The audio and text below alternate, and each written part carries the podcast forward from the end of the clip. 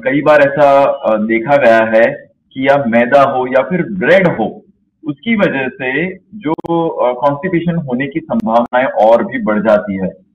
तो कई बार जो पुराना कब्ज होगा या फिर अगर डेली रूटीन भी फॉलो कर रहे हो और फिर भी आपके अंदर कोई फ़र्क नहीं आ रहा है तो क्या आयुर्वेद के अंदर कोई ऐसी दवाई है या फिर जोगी आयुर्वेद हॉस्पिटल इसके अंदर किस तरह से हमें मदद रूप हो सकता है?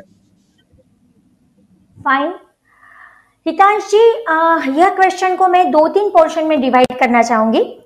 पहले तो हम ये जानेंगे कि घरेलू क्या चीज़ें हैं जिससे हम अपने कॉन्स्टिपेशन को मैनेज कर पाते हैं।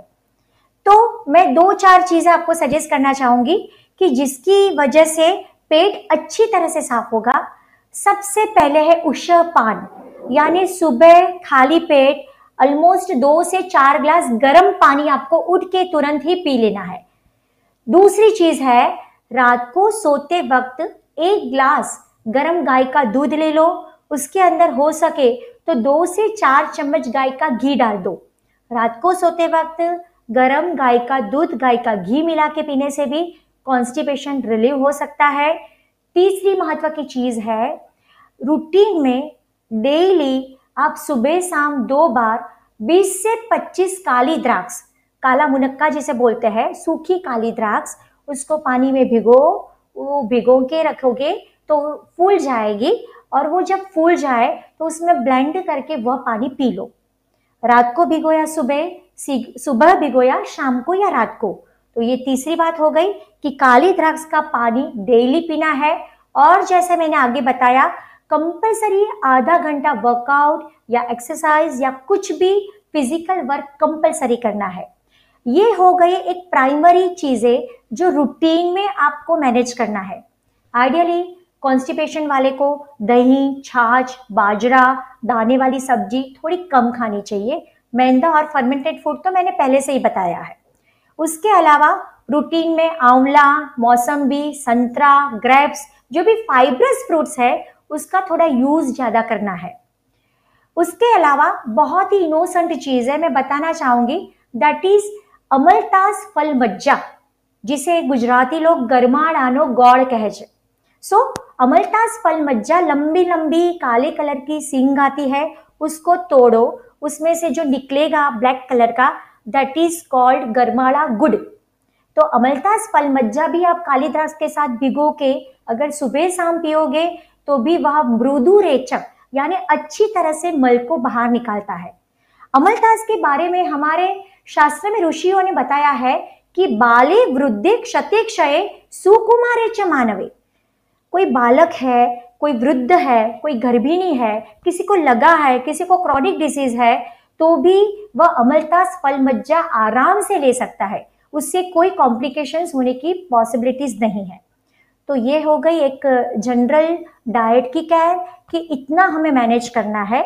अगर इतना मैनेज करने से भी पेट में कोई फ़र्क नहीं पड़ता है तो हम सजेस्ट करते हैं कि बहुत सारी आयुर्वेदिक दवाई है। मैं क्रोनोलॉजिकल ऑर्डर में बताना चाहूँगी कि सबसे इनोसेंट से लेकर heavy heavy heavy heavy so many Ayurveda medicine are that ठीक है? इस सब गुल सबसे इनोसेंट है। आप डेली ले सकते हो, उसके बाद आप हर डे ले सकते हो। कैस्टर ऑयल कैस्टर ऑयल या दिवेल जो गुजराती में बोलते हैं तो कैस्टर ऑयल आप ले सकते हो। त्रिफला चूर्ण, जो बहुत ही फ़ेमस है, बहुत ही इनोसेंट है, वो भी आप आराम से ले सकते हो। अमलतास फल मज्जा तो मैंने पहले ही बताया है। तो यह सब ऐसी आयुर्वेदिक दवाई है, जो इनोसेंट है। मैं बताना चाहूँगी कि generally what we are doing हम क्या करते हैं? कोई भी मेडिकल स्टोर में जाते हैं, उसको बताते हैं कि यार कुछ दे दे पेट साफ़ करने के लिए। वो जो भी देता है ना, वो लेके आ जाते हैं। फ्रेंड्स मैं बताना चाहूँगी कि आप जब प्राइमरी कॉन्स्टिपेशन में कुछ ले रहे हो तो आप देखो कि उसमें सेन्ना लीव्स जिसे सोनामुखी बताते हैं हम, सोनामुखी या सेन्ना उसमें नहीं होना चाहिए। वह हैबिट फॉर्मिंग नेचर वाला होता है।